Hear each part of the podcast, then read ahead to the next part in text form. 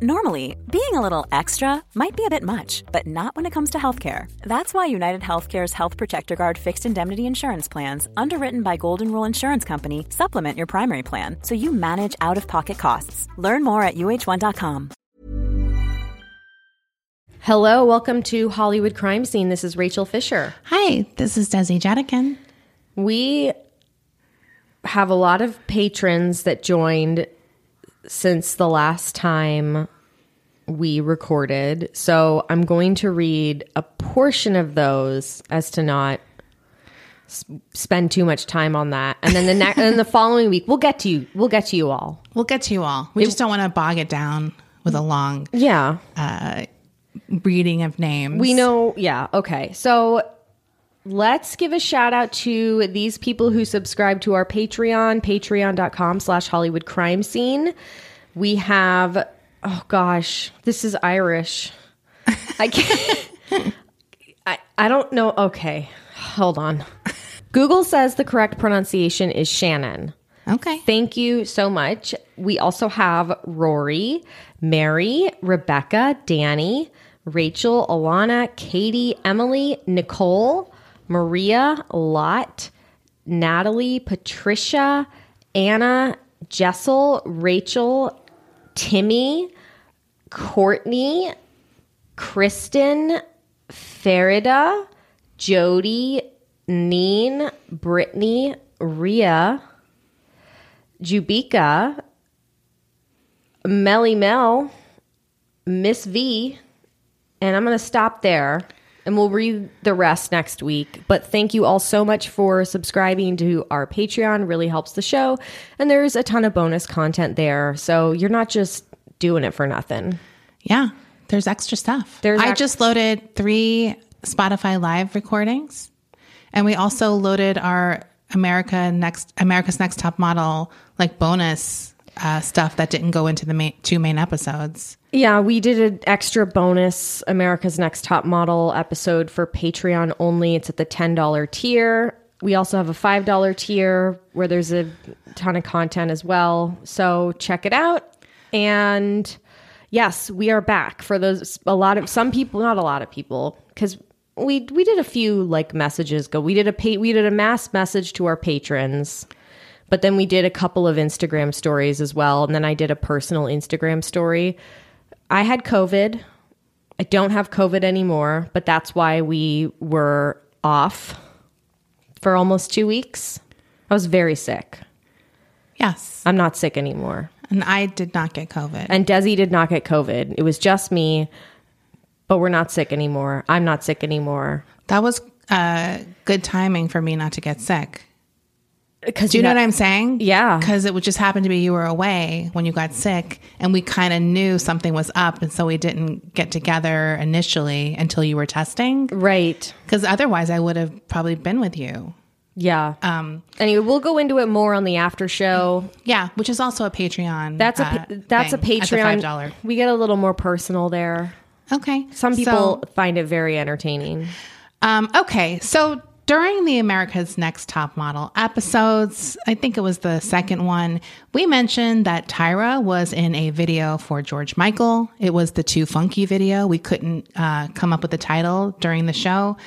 And I said we should do a George Michael episode sometime. Well, when I was searching for an episode for the, the beginning of June, uh, I was like, oh, maybe I should do a Pride Month episode. I had another person in mind and I couldn't find a book. And then I was like, oh, well, why don't I do George Michael? So that's what we are doing. As I was researching uh, George Michael, as I, I have some books I'll recommend, I'll tell you about at the end of this. Um, I saw that there's an uncut version of the documentary he produced before his death. That's being released next week on the 22nd. Wow. Isn't that wild? wow? So that I found that out after. I was bummed though because I was like, oh, I wish it was out now so I could watch it. Now this was a documentary that came out um, a while ago, but this is the uncut version. So I couldn't even watch the old version because they basically scrubbed it from the internet. Really? Uh, yeah, because when I went to um, Amazon, it was like not available. So I think they took it down, uh, and you know, because this new one's coming out. So I'm I am super excited to watch it. Hopefully, it's streaming. Unfortunately, um, like I said, I didn't get to watch that, but there are tons of great interviews and clips online that I did watch.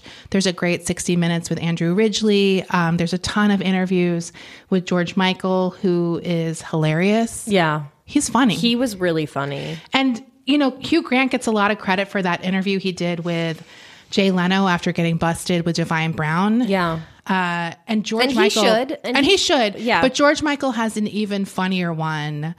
Uh, on a UK show after he got r- arrested in LA. Um, so yeah, you you got to look for them. They're they're all really great. Uh, I also used some books, including George Michael the biography by Rob Jovanovic, and Wham! George Michael and Me by Andrew Ridgeley. He has a memoir. They're both uh, very good, especially the Andrew Ridgeley one. Uh, he's a great guy. He, it's a lot more personal. It's a lot more personal, uh, and I just I really like him. I think he's cool. So this will be two parts because there's a lot of stuff. The second part will focus more on his legal issues, but part one I felt was important to go into his background to understand who he was, and I think it will give greater meaning uh, for what he went through, his struggles to find himself and feel comfortable with who he was, with his celebrity. Uh, and his sexuality later uh, in, in the second half. We'll get more into that. And obviously, both of us are huge George Michael stands. I have ex- actually written down, by the way, I'm a huge fan. That's my next line. And I literally have been my whole life. Like, Yeah. he has been in my life from the beginning. Full disclosure, when I first saw a Wham video, which I think was Wake Me Up Before I We Go before, Go Go. before you go go. I had a crush on Andrew. He was like, I was like into him more Oh. than George. Cause that's my type. He's kind of dark, uh, dark haired. I mean, like that type. Uh, and like I said before, I think he is really cool. So uh, that's cool as well. So let's get into George's story. Uh, in 1953, Kyriakos Panayiotou, a Greek Cypriot immigrant, came to London to start a new life. He almost immediately took on the nickname Jack. He worked hard all day in restaurants with dreams of opening his own one day. At night, he played hard, going out dancing late into the night. It was at a dance in 1957 he met a UK girl named Leslie Harrison, and Jack proposed soon after, despite Leslie's father being uh, not into the idea. So part of that was discrimination. Uh, Greek immigrants at the time were really discriminated in the UK. Uh, I guess maybe they had an influx of these people. Um, sorry, these people, Greek immigrants coming in. Uh, it was very common then to see signs that said no blacks, no Irish, no Greeks. oh, wow. Isn't that wild? Now, the young couple struggled to make ends meet, and things only got tighter when they had their first daughter in 1959. Jack worked even harder and eventually got a better paying position. Two years later, they had another daughter named Melanie, and soon after that, their final child, a son, was born. They named him Yorgos, and he came into the world on uh, June 25th, 1963. Now, Georgo, George Georgos would later say, My name is Yorgos Kyriakos Panayiotou. To the outside world, I am and always will be known as something else, but that is not my name. The day of Yorgos' birth was one of extreme joy and extreme tragedy. Leslie's brother, who had always thought that he was gay, took his own life. He was found with his head in an oven, and he had wanted to do this for a while but did not want to spoil his sister's pregnancy, so he waited until she gave birth to do it. That's George. That was George's uncle. Yes, his sister's brother. That's so sad. Yeah. Now, he didn't, George didn't find out about this until later in life, and obviously it resonated with him uh, because his own situation as far as hiding his sexuality for so long. Uh, and it made him sad. Uh, he felt like his uncle, if only had been able to hold on long enough, maybe he would have seen that there would be some improvements in gay rights. Uh, that would eventually come along. But it may have been more than that because his mother's side of the family had a history of depression and suicidal ideation. Shortly after the tragedy of her brother, Leslie found the body of her father, who had taken his own life as well in a similar uh, circumstance. So Yorgos did speak about how he felt um, his mom always knew he was gay. And despite her more liberal beliefs, she tried to toughen him up, according to him, make a, a boy slash man out of him. And he speculates it was because of what she saw happen to her brother. So the family eventually upgraded to a house, and that means that Yorgos's dad had to work even harder and maintain more hours at work to pay for this modest upgrade. Um, his mother, meanwhile, exhausted herself keeping the house spotless, like she was fanatical about getting the house together. And Yorgos was very close to his mother and two sisters. His father pretty much slept when he was home. That's how much he worked. But he was eventually able to open his own restaurant just 15 years after coming to England. Now, we will get into his restaurant, so don't worry about Hell it. Hell yeah. Um, when Yorgos was seven, the family moved near this restaurant, and he also began his first foray into music with violin lessons. He also got a tape recorder around around this time, which really got his creative juices flowing. He would record himself singing along to songs. He would record like radio shows and jingles and ads. Do you remember doing that? Uh, I was just going to say that here here here's a budding podcaster. yeah. I had my little my first Sony tape deck with attached microphone in very bright primary colors and I would walk around the house talking into the microphone and then I'd put the microphone up to the TV and record the commercials. I mean, I can't even explain to people born after maybe 1995 what it was like to be able to record yourself. Oh. Like, it was truly the most, ma- or like record things to re listen to later. It was the best. I also was obsessed with microphones. Like, uh, I think we've mentioned that before. But it was like to record, like, I remember recording like the top 40, like the Casey Kasem countdown. I would just record that. Like, and then I'd be like, I have all those songs now. Like, Right. it was just like the coolest thing ever. And but to record yourself was just, or to make your own like shows and stuff. It I- was just, that's what I did. I made my own little podcast before it was called a podcast. I would record myself talking. I would interview my brother. Yeah. Uh, we'd had this tape, and then I would also re- record MTV from the microphone. I'd stick it up Oh, to totally. the TV. It was the most fun ever. uh, so loved it. yeah, I loved that detail. He eventually drops the violin and really wants to start focusing on singing. He hated the music his dad played, which was mostly traditional Greek music. But one day he found a turntable and some of his dad's old records, which included The Supremes and Tom Jones. He listened to these over and over again, and his mom also allowed him to watch the Michael Parkinson show, which was a talk show um, that was popular. And this is the one I saw that he is on much later in life, giving a really funny interview. But we'll talk about that in part two. Now, his dad was pretty unsupportive of his son singing, telling him he wasn't good and he had no talent for music. George's, I'm sorry, Yorgos didn't believe it. He also became a huge fan of Elton John around this time. That was like the big artist of the day. 1974 was a big year for him. He got to see Elton live, which was like a huge inspiration to him. And his family would move once again to Radlett, where he attended, started attending the Bushey Mead School. the Bushey Mead School. Yeah, a really posh little private school. I love. I we've said it before. I love British names of shit. Yeah. totally. So I know, and believe me, this is correct. This is not me making a mistake. the Bushey Mead School. Fucking excellent. Uh, so the summer before attending Bushey Meads, Yorgos spent a lot of time at his dad's restaurant, and he ate a lot of food there. So he gained a little weight that summer, uh, and that is something he would be self conscious of his whole life. This restaurant, by the way, is called Mr. Jack's Restaurant. It is a local institution, and it is still there, although not owned by George George um, George Michael's father. It serves Mediterranean food, obviously, but it's also a lot of steaks and chops. Like it's that type of place. I wanna go. It's meat heavy. They've got fri- chips, fries, you name it. So Yorgos was alone that summer, spending time at the restaurant and just comfort eating. Who can blame him? Can I just say I had no idea that George Michael was Cypriot. Oh, really? I didn't know that. Yeah. My I mean, he's half. my stepmom is Cypriot. Oh. Um, yeah. So in September 9th of, uh, I'm sorry, on September 9th, 1975, Yorgos arrives at the Bushey Mead School. According to him, he is the chubby kid with glasses. He's really shy.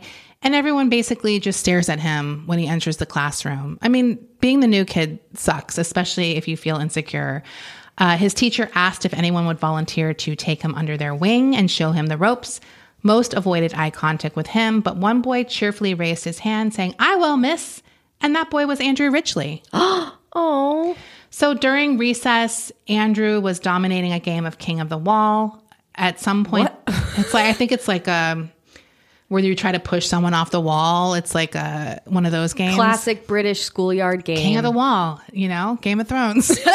it sounds like King of the North. King of the North. King of the North. You remember when Bran got pushed out of the building? That's how you become King of the That's Wall. That's how you do it. Now, at some point, his shy sidekick kind of got into it, joined in, and toppled Andrew, and that was the beginning of their lifelong friendship. I can't believe they met when they were that young. Yes, they met in like junior high, basically. I'm gonna cry. I know. So Andrew quickly revealed to jo- Yorgos his two goals in life: to become a pro footballer, and if that didn't work out, he was going to become a pop star. So Andrew is very confident. Andrew wants to be a pop star or Yeah. a footballer. Those are his two career goals. Uh, so he's the perfect companion for young Yorgos, who, like I said before, is incredibly insecure. But the area he was confident in was music. So that was something they could talk about endlessly and really bonded over. Little do they know at the time how life changing this meeting would be for both of them, personally and professionally. Now, Yorgos had no interest in becoming rich. He really just wanted to be famous. He wanted the attention he didn't get from his dad, and he wanted to banish his low self esteem once and for all. And in his mind, he had to become famous, and all his problems would be solved. Uh, here's a quote from George As a boy, my biggest fear was that my huge ambition would stay just out of reach of the child I saw in the mirror, which is really sad. so after. You know, I, as I mentioned, he's this shy wallflower at school that no one notices. Andrew is like the exact opposite in every way. He's outgoing, he's cocky, he's cool, he's popular. Like they're just like the perfect match uh, as far as like having what the other lacks, right? He's also really cute. Yeah. Andrew is very uh, handsome. Of course, I mean, I think George Michael is also handsome, but he just didn't feel it then. He was, you know, he didn't find himself yet. According to Yorgos, Andy didn't spend a lot of time looking in the mirror because he just knew he was gorgeous and he Yeah. didn't have to look. uh, so he didn't need proof. The only issue uh, Andrew had, he had a similar thing to uh, Yorgos, is that his dad was Egyptian. So he has like a darker complexion. Like you might have thought he was just tan because Wham was very tan at some point. Yeah. But that's actually his, he's actually more darker complexioned. So the kids used to tease him about, about that. They would call him Packy, uh, which is obviously a, slur. racial slur. Um, but unlike Yorgos, Andrew just like was like whatever. He was like he had this ability to just brush this uh, teasing off, and that obviously like makes people like you more. Sadly, right? Because Right. they're like, well, we're not going to do that anymore. Because they saw it didn't get to him. Yes. Whereas your ghost, everyone loved to taunt him, and all the kids called him yogurt. God, kids are such assholes. Yes. But that led to Andrew calling him Yog, which became a loving nickname. So Right. he kind of turned Yogurt. it into yogurt. Yogurt. It's like it's not even clever, but it's just so mean. like, do you know what I mean? Like Yeah. it sounds funny. Like who cares if someone calls you yogurt? But for him it was just like this devastating insult. Like because it was mean. My friends lovingly called me Ranch. Well, that makes sense. My my brother still calls me Ranch. Uh, so the only person not fond of Andrew, Jack and Leslie, uh, they did not like him. They thought he was arrogant. They didn't think he took school seriously, and he was a little too confident for their taste. so when football seemed like it wasn't a viable career option for Andrew, he moved right on to pop star. Yorgos had recently got a drum set, so that summer break, the duo got out the tape recorder and started writing and recording songs. Yorgos started buying into Andrew's belief that they could be pop stars. Yorgos became enamored with the band Queen at the time, in particular, the showman, lead singer Freddie Mercury. Eventually, Jack and Leslie do come to accept Andrew when they see that their son is coming out of his shell more, and Andrew is a very helpful presence in his life. Now, Andrew had an over the top fashion sense, something he said he got away with because they were at a poof school. Uh, Yorgos, however, had a very dorky style. He was not stylish at all. The summer of 76, his sisters gave him a makeover. He got contact lenses and they shaved his unibrow. Oh. He also had a bushy, he has like a really naturally bushy, permy like hair. Yeah. Uh, he's got a very like curly uh, hair hair hairstyle. Really? So they yeah. So they trimmed that down to make it a little more manageable. The boys both became obsessed with Saturday Night Fever. They loved the soundtrack and the movie, and they began to work on dance routines for their movie, their uh, music. Obviously, Andrew is a natural, and poor poor Yorgos struggles. I don't know why. I just relate so much to him. it's like you want to do it, but you're a little clumsy or like whatever. And then you have this friend who's just good at everything. He- he's on it. He's on it. So now, of course, Yorgos' dad wants him to, you know, focus on his studies and his grades. He Yorgos has different ideas. He and another friend named David Mortimer began skipping school every Friday, going into London and busking at the tube station. Busking. yeah, like singing and for money. Oh, oh, okay. Um, they play popular songs by Elton John and Queen, as well as some originals.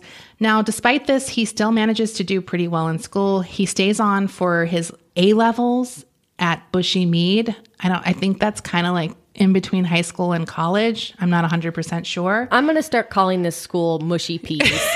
mushy peas. Andrew decides to take his pursue his A levels at a more adult environment at a college. So I don't know how the the system works there, but whatever. They're like in their teens. So and by adult environment, I mean Andrew is partying. He starts doing a lot of LSD, so he's just in a more adult adult environment. By 1979, Andrew is tired of partying and he wants to get back into the music thing with Yorgos. Uh, the popular music in the UK at the time is ska with bands like Madness. the specials. Yeah, so that becomes their focus. They write a song called Rude Boy. Stop it. Stop it. They were a two tone ska band. Yes. There's I have a lot of good pictures from Andrew's book that I'll give you so you can post them on uh, As if I couldn't love these men anymore. There are some early pictures of them trying to find their style that is just like your George is like in this white linen suit that's just not ill-fitting. It's just so funny. So they also try to make a ska version of Beethoven's Fur Elise, which I want to hear to be I- Um, the band has a rotating cast of musicians, including David Mortimer, who now goes by David Austin, and they call themselves the Executive. now, Yorgos had recently had a very disappointing audition with a band called the Quiffs, not the Queefs, the quiffs. the Queefs, and he was basically rejected because of his look, which Aw. devastated him. Uh, but he was ready to try again, so he did join up with um, Andrew and the executive. Once he was performing with them, his his confidence was boosted once again, and the band kind of went nowhere. But they did have some successful gigs, and George got more experience uh, performing. Now, he begins working at his dad's restaurant while DJing on the weekends. Andrew is still at college, and they kind of drift apart during this period. Yorgos hated DJing and would develop his habit of composing songs in his head while traveling um, on his commute to work. It was on one of these bus rides that he came up, up with what he felt was a hit song. Ridgeley was in London at the time, and Yorgos went to visit him, excited to tell him about this new song. Andrew happened to have um, a guitar chord progression that he had been working on, and they fit together perfectly. They began thinking of lyrics, um, the basis of which was from a period when Yorgos was dating two girls in school, and neither one of them knew about the other. His sister Melanie called this new tune by the duo Tuneless Whisper. but it was Careless Whisper, which would one day be the duo's biggest hit. Wow. So he they that song is from when they were teenagers. The duo recorded a demo of Careless Whisper, and Yorgos played it at his next DJ gig. He was amazed to see the dance floor fill, and that was the moment he knew he was a songwriter. Wow. So Andrew and Yorgos felt like time was running out to make a go of it in music. Yorgos began writing more songs, and not only was this a self imposed pressure on his part, his dad had basically told him he had six months to get signed to, to a deal or he was done with music. I mean, Wow. that's what the dad's opinion was, right? so now it's 1982. Andrew and Yorgos are in London, and they're really into this London club scene. It's a lot of uh, middle class kids living on the dole. This is a thing in the early 80s. I'll get a little into that a little in a little bit. Um, it's also hip hop has come to the UK. Right. So it's like Grandmaster Flash. That stuff is very popular in the UK clubs at the moment. And they began playing around with rap for one of their own songs. Uh, one phrase that they keep playing around with and singing over um, rap tracks that are playing in the clubs is Wham Bam, I'm the Man. That starts out as a joke that kind of stuck. They changed it slightly uh, and they added lyrics of how fun it was to be on unemployment and not work. So they also liked the word wham. Ridgeley explained that they were looking for something that captured the essence of what set them apart, their energy, their friendship. Uh, and Wham was snappy, immediate fun, and boisterous, so they really loved it. A British graphic design studio, Styro, Stylo Rouge, was credited with adding the exclamation, I'm sorry, exclamation mark, shut up, to the name of the band at some point. So the Wham rap became kind of their theme song once they took that on as their name. They recorded a demo. Do you know the Wham rap? Do you, do you want to recite it, Desi? Wham, bam, I am man. right? Look, it's not, it's a very slow paced rap. All of the UK kids were able to sing along with it very easily, I'm sure. Uh, you know that song, right? Yeah. Come on. So they recorded a demo it, of it and proceeded to get rejected by every label they played played it for. it's a silly song. Andrew had one more place to take it. It was a music connection he made from the executive days. This guy's name was Mark Dean. He was a noob in the industry, but a rising star. He had recently signed um, uh, bands like ABC, Soft Cell, who uh, had a hit at the time, Tainted Love, The Human League, etc. So he's definitely like, you know, on his way up. He said that he wanted to sign them, but he wanted to hear a better uh, demo first. So they went and made a better demo. Um, he had a new label at this point. This guy was called Innervision. So Wham would be the band he launched his label with if this demo was a success.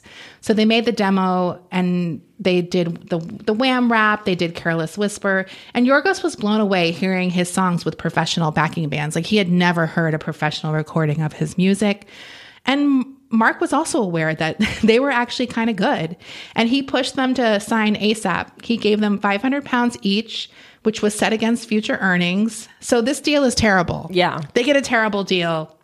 They were obligated to produce five albums in five years. And if they didn't do that, it was like 10 solo. I mean, it was crazy, Right. bad deal. So Yorgos, like I said before, didn't care about money though. He just wanted to be famous. So that was great for him. He celebrated his uh, victory by using his signing money to get his ear pierced.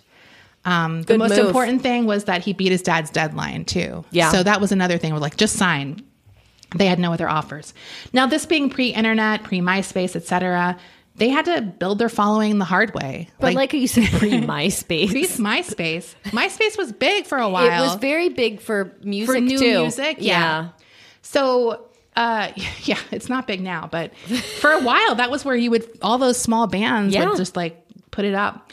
Now, so they would play at all the clubs. They would hand out their free demos. In June of '82, they pressed their first single, the Wham Rap, "Enjoy What You Do." Is that in the parentheses? Yeah, it's in parentheses.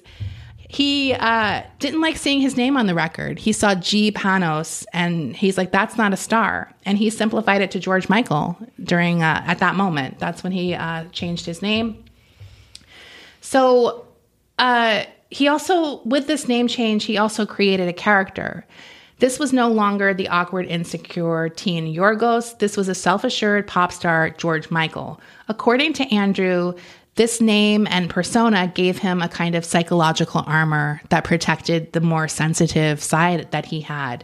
In his 1990 autobiography, Bare, um, George wrote that he created a man in the image of a great friend, a man that would uh, that the world could love, someone who could realize his dreams and make him a star. The friend he based his new persona on is believed to be Andrew. So he like based his persona on his best friend. It's really sweet friendship. Yeah. Like it does bring a tear to my eye when I was writing some of these.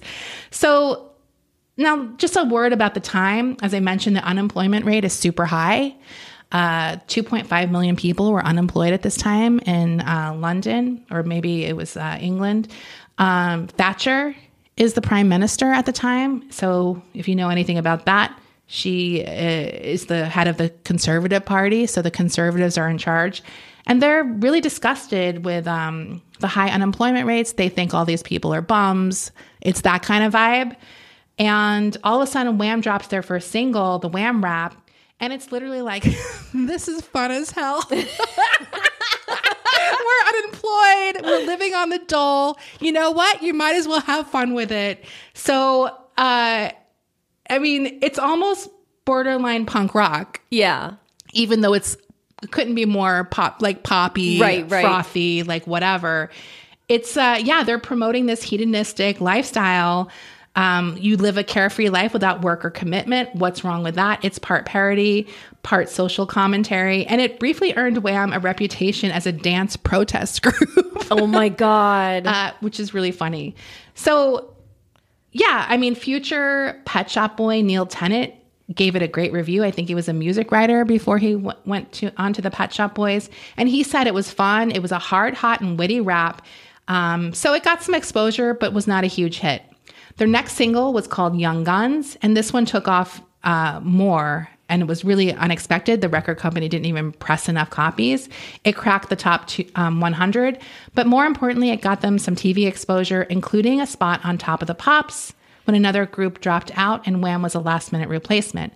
Then they had a huge hit on their hand, and shortly after that, George was asked for his first autograph. He was recognized on the street, which was like a big thing for him. Young Guns eventually hits number three on the chart, and you know, Wham is really a part of this group of bands right now, like Kajagoogoo, Culture Club, Duran Duran. So it's like this type of music that's they're just like it's good timing for them because Yeah. that's sort of what's hot. These cute boys, Right. doing pop pop music. That's good. Um, so they re-released the Wham rap, and that quickly shot up the charts. They also developed one of their signature looks: blue jeans, white t-shirt, and black leather jackets. They also had two women who were longtime friends join them as backup dancers, and these women were named Shirley and Pepsi. Pepsi. Yeah. Great. That was her nickname. So they also had a uniform. They wore black trouser suits. Um, but very quickly, George was sort of up front and Andrew was back with the girls. Um, so they both agreed at that point that going for forward, rather than pretend Andrew was an active participant in the songwriting and creative direction of the band, George would write all the songs and Andrew would just perform and enjoy himself. He wanted this is Andrew was in on this. Like he's like, that's fine with me. Like, and I honestly, I, I'm like, I respect him so much because he was kind of like, great. I'm just, ha- I'm happy to be along for the ride. like, Wow. yeah. So, I mean, he got dunked on a lot He did. Uh, at the time. I mean, people, and not even just at the time, like in modern history, people, oh, whatever happened to Andrew Ridgeley? right, right. So this was their agreement from the get go. That's wild. His uh, first totally solo song that he wrote without any input from Andrew would be "Bad Boys." This was also a hit. Um, it was only stopped from being number one by the Police's "Every Breath You Take," which was number one for like a hundred years or Yeah. something. uh, they were back on top of the pops, and this is how you can tell this book was written in 2007 because they were introduced by quote from the book "National Treasure" Jimmy Savile. No. Yes. No. Yes. I was like, oh, I was like, okay. I had to check the date. I was like, when was this written? so they were, they were soon back in the studio recording songs for the band's debut album that would be called Fantastic. Great name. In addition to the songs already mentioned, they had another one of their big hits on the album, Club Tropicana. The album was received uh, pretty well. It was clearly a fun and fluffy album, but catchy. The most negative review was in Rolling Stone, which liked the album but thought George vo- George's vocals needed improvement. The album shot to number one on the charts. Uh, Club Tropicana was like the song of the summer. And Wham changed their style for the video. In this one, they flaunted their tan bods and their bright white teeth, embracing the summery vibe of the song. They filmed this video in Ibiza. Ibiza? Yeah, Uh, say Geor- it right, Desi. George right. is in a Speedo in the video, and Andrew just comes floating by on the float in the pool drinking his tropical drink. He's like, I don't do anything. I'm just here for the ride. um, Wham were big time pop stars, and with that, they signed with Nomis Management Company, who would produce their tours, and they also signed a huge endorsement for them with Fila.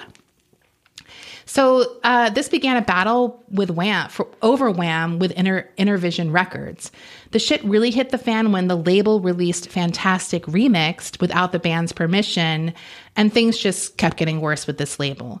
In 1984, Frankie Goes to Hollywood made a huge spa- splash with Relax, a controversial song. this knocked Wham out of the number one spot.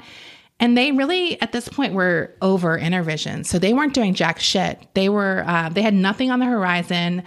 Wham was basically sideline sidelined for the early part of the year, and they were struggling to get out of their contract with Innervision.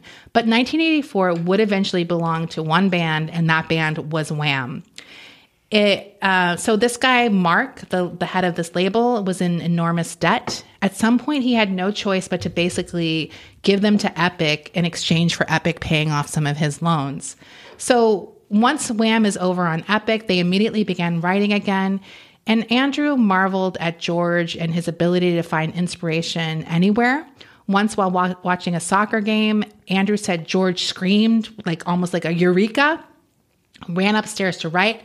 And when he finally emerged from the room, he showed Andrew Last Christmas. Oh so my he just God. came up with it and ran upstairs and wrote it and came down. While watching football? Yes. So the first two songs they would record with Ep- Epic were Wake Me Up Before You Go Go and Careless Whisper, the only holdover from their early stuff that had not been uh, recorded yet or that they still wanted to. Now, as you all know, this is peak MTV, like Yeah. early MTV. Every song has to have a video, and Epic gave them a huge budget for Carol. For Careless Whisper, $30,000. So that was a lot of money back then. Yeah. Now, one of his first diva moments occurs on the Careless Whisper set. George's Greek hair got super frizzy in the Florida humidity. This album is is I'm sorry, this video was was uh, recorded in Florida. Have you seen the video? Careless Whisper? Yeah, I, I, mean, don't. you might not remember it. I don't remember it. Look, there's seaplanes in it. They're in a tropical location. Affairs happen. There's boats. Like it looks like a, or it looks like a rap video from the early 2000s because there's like the yachts in the Miami uh, Yeah. surf. Um, so his sister happened to be with him. She gave him a haircut. They had to reshoot all the scenes they had already recorded because he had short hair now. So it added seventeen thousand dollars to the cost of the video. Now, the next video they had to film suffered because of this. Wake Me Up Before You Go Go had to be shot on a shoestring budget because of this over. I can tell. now, if you know this video, as Rachel said, this should not be surprising. Um, George would later say that if you saw him prancing around in short shorts and gloves in that video and didn't realize he was gay, that's on you. These shorts are very short. They're the, very the short. inseam is like one inch. Yeah. Like, it's crazy. So I told Rachel, I was like, we we're gonna do some Patreon episodes where we review videos uh, of this period because I was literally howling Yeah. over each one that I watched. It's a ridiculous video. that video is ridiculous, but all of them are are funny. But yeah, Wake Me Up Before You Go Go was just like I I was losing it. He is putting his entire, like, he is giving it his all to make up for the lack of a budget. Both of them Yes. are. The dancing. It's and it's very neon. It's There's even a very- black light. Yeah. Like, it has all the 80s tropes.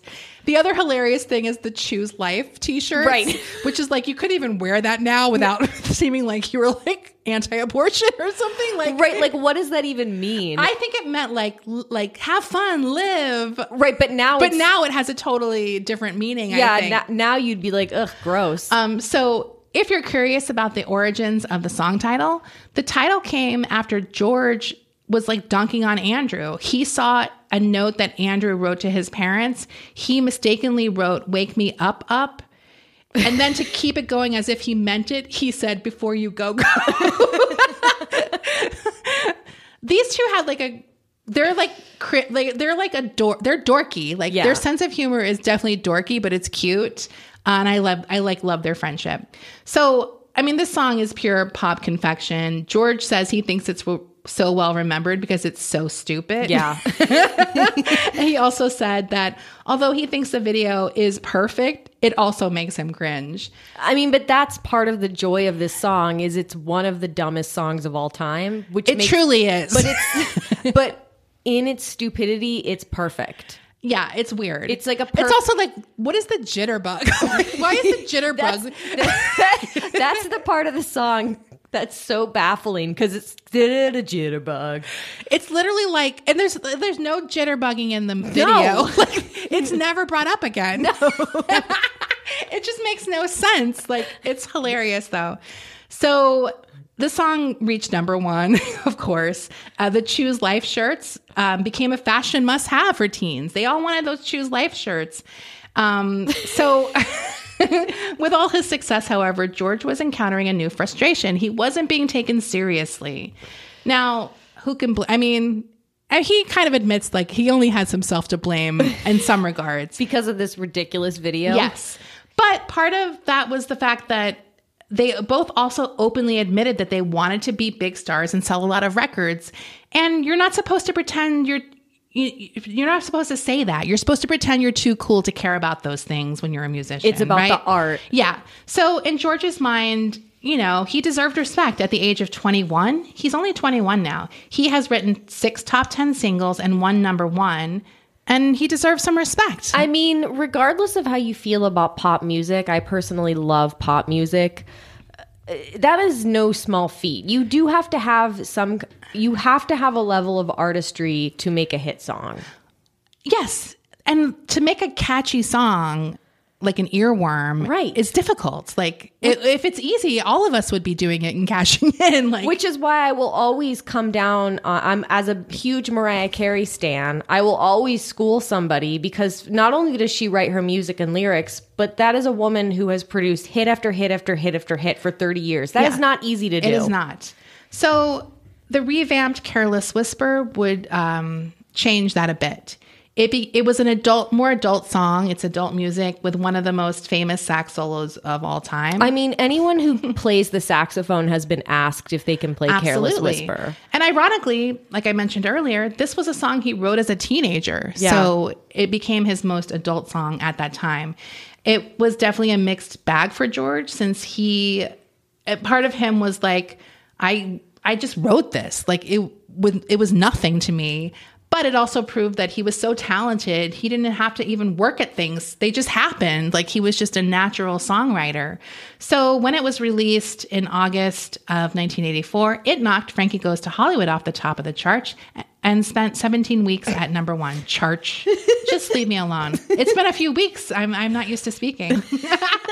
I had to take the brunt and do the first show. Um, and this gave Epic their first million selling single. It also reached number one in the States, which was a big deal for him. He appeared on top of the pops to perform it, looking tanned and gorgeous. According to him, the epitome of Greek masculinity. I'm sure his parents were very proud. he was also busy writing more material for their second album, which would be called Make It Big. Michael would also produce Make It Big, and this was the album he's like, I want to conquer America with this album. Now George was also these these were these singles were released, but the album hadn't come out yet, right?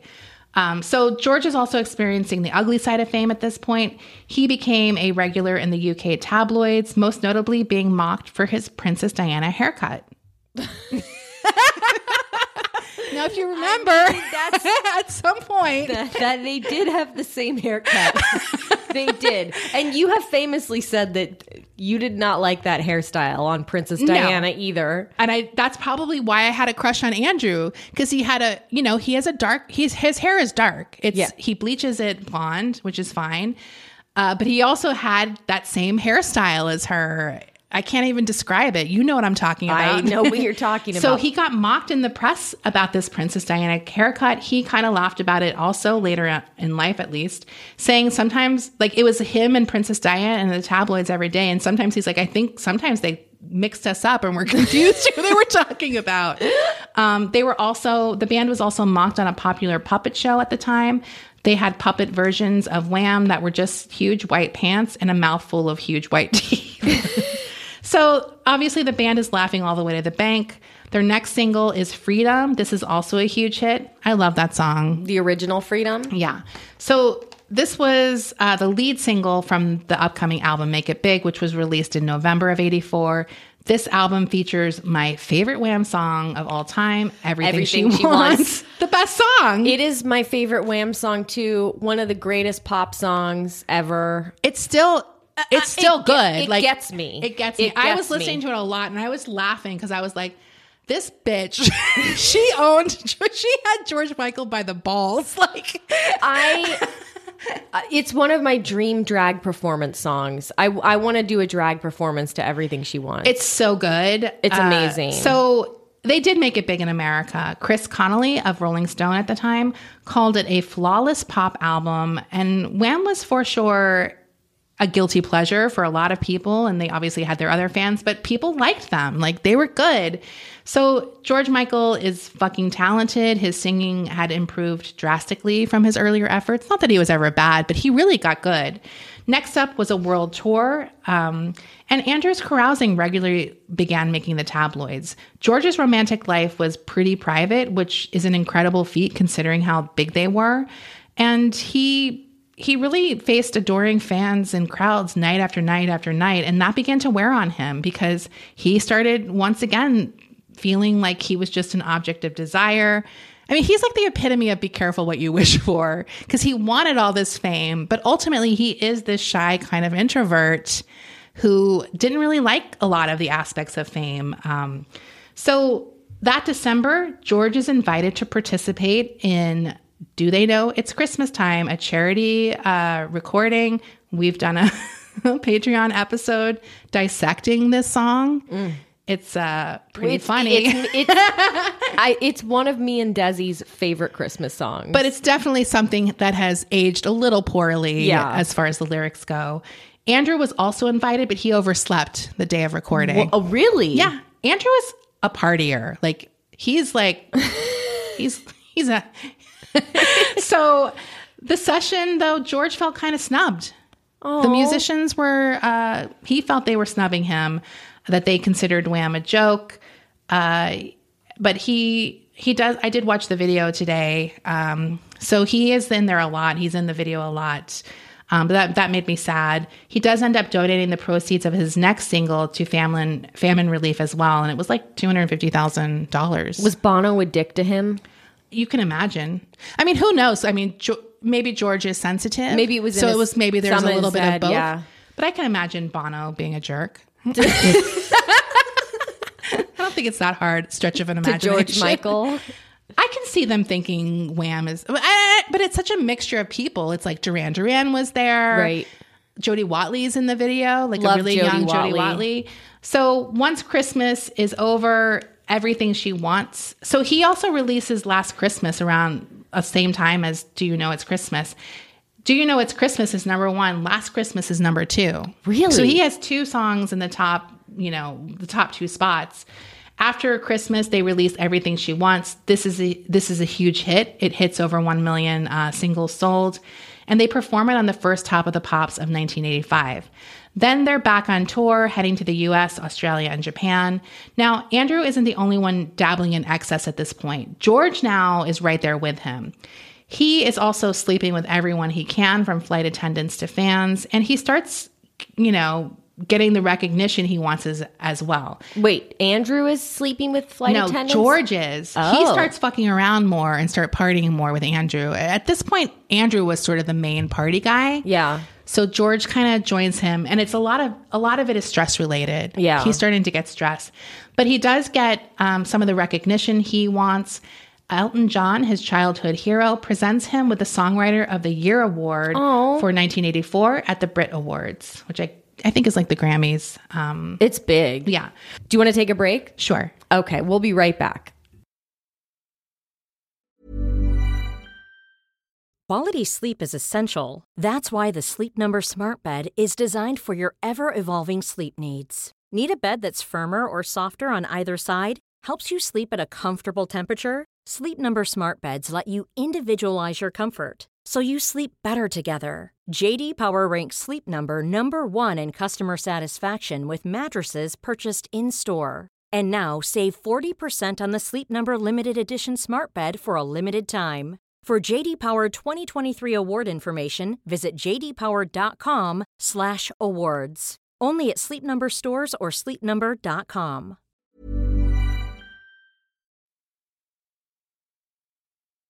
So as the tour continues, George's behavior becomes increasingly volatile. He would later say that the trigger for all of this bad behavior or like drinking and fucking around a lot was that he had recently been dumped. He said that he was usually the one who left, but this affair ended because of his pop stardom. The person didn't want to deal with all of that. He said he was very messy and used poo, um, poos. Sorry. Booze and pills. Poos should be something though. That is disgusting. It is to numb the pain. He also began uh, showing a temper for the first time in his life, and that will lead to some confrontations we'll talk about in the next section. Now, Wham had something very unusual planned amidst, amidst, amidst this world tour. They were going to have a groundbreaking 10 day visit to China, the first by a Western pop group. The China excursion was a publicity scheme devised by one of their managers, Simon Napier Bell. Um, and this was going to be a concert at the People's Gymnasium in Beijing in front of 12,000 people. They also played a concert uh, for 5,000 people in Canton. And according to someone on the tour, no one had ever seen anything like that before. All the young people were amazed and everybody was tapping their feet. Of course, the police weren't happy and they were scared there would be riots. So Wham's visit to China attracted a lot of media attention. Um, their manager later admitted that he used tactics to sabotage the efforts of Queen to be the first band to play in China. Whoa. He made two brochures for the Chinese authorities. One featured Wham fans as pleasant middle class youngsters, and one portraying Queen lead singer Freddie Mercury and his flamboyant poses. And the Chinese picked Wham. They didn't see the Wake Me Up Before You Go Go video. he didn't use that in the publicity stills. so they also had a director named Lindsay Anderson there to film this concert tour. He was going to make a documentary about the visit. He called this film um, If You Were There. In the final stages of editing, though, he got fired, and Wham's management um, the editing team quit as well. The film was re edited. They uh, released it eventually under Wham in China, Foreign Skies. Now, the reasoning behind this is that I think they wanted to make more of an MTV type documentary, and the director was obviously trying to make a more powerful statement about the Western world making inroads into China. Um, so some people uh, on the Wham team were like, "This film was dreadful. It's rubbish. Um, it's boring. Why would why would we ever show it?" But some people finally saw it in 2008, including critic and journalist John Harris, and he described it as a rich, poetic, panoramic portrait of China's strangeness, strangeness to the eyes of outsiders. So. Who knows what the truth is? But this was a pretty big deal. Um, them going. I love that Wham is what the first Westerners the Chinese people. Yeah, it's like that's pop music. So cracks were also beginning to appear in Wham's armor. George became increasingly eager to be seen as an independent artist, not part of the Wham machine. He was kind of performing more and more, taking on more appearances as a solo person. Like he did an, a Motown anniversary where he sang with Stevie Wonder and uh, Smokey Robinson. He was introduced at this event by Bill Cosby. Oh my God. It's like you can't even talk about a story from the 80s and there's like so many like awful people Right. being like referenced. Uh, and then he also did Live Aid. So Michael appeared with uh, Andrew on stage at Live Aid, which happened in July of 1985. He sang Don't Let the Sun Go Down on Me with Elton John. Now, I watched this today. this is like, God bless Andrew Ridgeley. Elton John basically enters, uh, like, introduces George Michael. He comes on stage and Andrew pops out after him, and, and Elton John is literally like, "Oh, and Andrew Ridgeley." then Andrew goes behind the piano to where the background singers are, and it's like him standing next to Kiki Dee, who had just sang "Don't Go Breaking My Heart" with Elton John, and then went back to the background. So he's next to Kiki Dee in the background in his like plaid suit.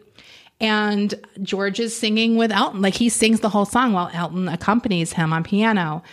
Uh, this is another performance that really elevated his status as like an, a real performer and artist. Uh, he's very critical of his performance, saying he was off key the first few bars. That's not true. He definitely is nervous and he picks up steam. I feel like that's pretty typical. I love these. I we had the Live Aid on uh, VHS, I believe, when I was a kid. I loved these performances. Me too. I They're so them. good. So the performance is uh, well received, and like I said, Andrew is just the best sport of all time. He literally is just happy to be there, and it's like honestly, it looks pretty cool. Yeah. like you have none of the pressure, and you just get to show up at these cool things. They continue to tour North America, and George starts rocking a new look. This is sort of the origins of his so- solo career look, including the famous stubble. Like this is where he first kind of sports the stubble. He also experiences some rumors in the US that he is having a romance with actress Brooke Shields, but there's nothing to nothing to that. They do uh, meet at some point on tour, but that's all it is. Um, but there's starting to become some wear and tear on the tour as well, especially amongst the crew. They're kind of like our accommodations. Yeah, they're supposed to be less than Andrew and George, but they're like a little too less. Like it's a little too disparate. Um, so they start quitting. Some crew members quit. Quit. George's temper, as I said, is really getting out of control. When they return to London, he gets into a fist fight with David Austin outside of a nightclub. Days later, he shoves a paparazzi outside of another club. And the highs of fame are no longer sustaining him. He is miserable. Uh, soon after these incidents, he calls a meeting with Andrew and the management team, saying he wants out of Wham and the party is over. So he's tired of pretending to be this George Michael character that he created. He's like, I cannot do another album of Wham material.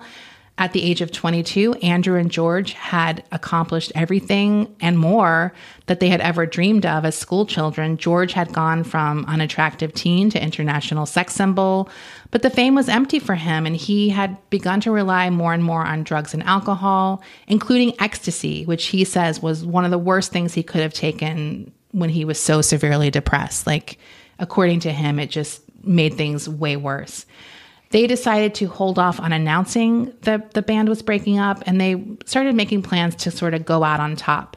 They recorded another single, I'm Your Man. Later in 1985, Andrew and George go on holiday to Australia and are tabloid fod- fodder um, from the moment they land. Andrew is dubbed Randy Andy. and the vomit fountain. What? Oh no! I'm guessing he's throwing he's up a lot. he's the drunk. vomit fountain. Now, still, George and his conquest are kept private. They never sell their stories to the press. Like they don't, the tabloids don't get anything on him as far as who is he, he's he's fucking. But one story that does make the headlines. Uh, that leads to questions about his sexuality is he is caught in a nightclub taking poppers, which oh, is uh, popular amongst gay men. So that's people are like, hmm, what's that about?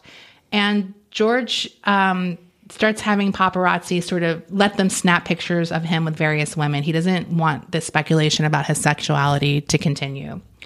So by the time 1986 rolls around, rumors of Wham's breakup began surfacing. George is doing a lot more solo things, as I mentioned before, and that that keeps increasing. And Andrew had begun a relationship with Keren Woodward of Bananarama, so they're off together. And he he takes up his hobby of car racing like almost full time. So they're they're kind of in Monaco. Um, so no one knows at this point that their final show is being planned for just a few months away. Uh, George and Andrew finally announced the breakup of Wham in the spring of 1986. Before going their separate ways, they have a farewell single, The Edge of Heaven, which is one of their most horny songs. It has heavy breathing and S&M laced lyrics. Very horny. And they're planning a greatest hips, hips hits album called The Final, which will um, coincide with a farewell concert, also entitled The Final. After this breakup is announced, Michael says, I think it should be the most amicable split in pop history. Now, this final concert takes place at London's Wembley Stadium on June 28th, 1986. They bid goodbye to their fans and they have a really emotional embrace at the end of this concert because it's kind of like the end of an era too. They remain friends obviously, but it's the end of this this portion. 72,000 people attend this 8-hour event. Whoa. So obviously they have a lot of supporting artists there. It is a scorching hot day in London. It's a big thing. Now, they had been together at that point as Wham for 5 years. They sold over 28 million records, 15 million singles. And George puts it best saying, "How can you end Wham any more perfectly than in front of 72,000 people, still good friends with a record at number 1?" Now, almost immediately after wrapping up Wham, Andrew, as I said, is back in Monaco to pursue car racing, and George is hit with what, you know, this reality that he is now alone in the music world. Um, though he had been the talent behind Wham, he wouldn't have gotten to where he was without Andrew being this constant support, boosting his self esteem. George spoke to the press nonstop about the importance of Ridgeley in this whole thing. Like he was Ridgeley's greatest defender. Um, as I mentioned earlier, like Andrew was constantly dunked on a lot, and George basically gave him full credit for being the driving force, saying the luckiest moment of his life was when he met Andrew. you know, that's where I got choked up. And in hindsight, it almost seems like some part of this master plan.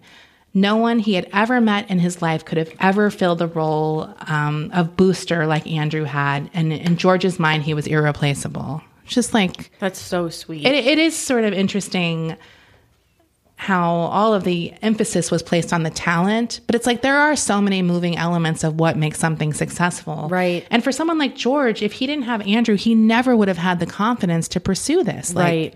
Uh, so it really is true. So um, his confidence really took a dive without Andrew, even though this was what he wanted. He was still suffering in silence regarding that relationship that ended. Ended. He's never revealed who that person was, by the way. Um, he would later tell the Daily Mail, Wham were dead, but my problems hadn't disappeared. With the band's demise, Andrew and I were still good friends, but broken relationships, a bout of heavy boozing, and a fair bit of drugs um, hadn't made my life any easier. Somewhere along the line, I had to make a radical change. He set a new goal for himself. He wanted to be on the level of Michael Jackson and Madonna, uh, with almost no post break after the, the Wham breakup. Um, George began working on the songs that would eventually become his 1987 smash debut solo album, Faith. And that would put him into the stratosphere of music stardom, just like he kind of wanted.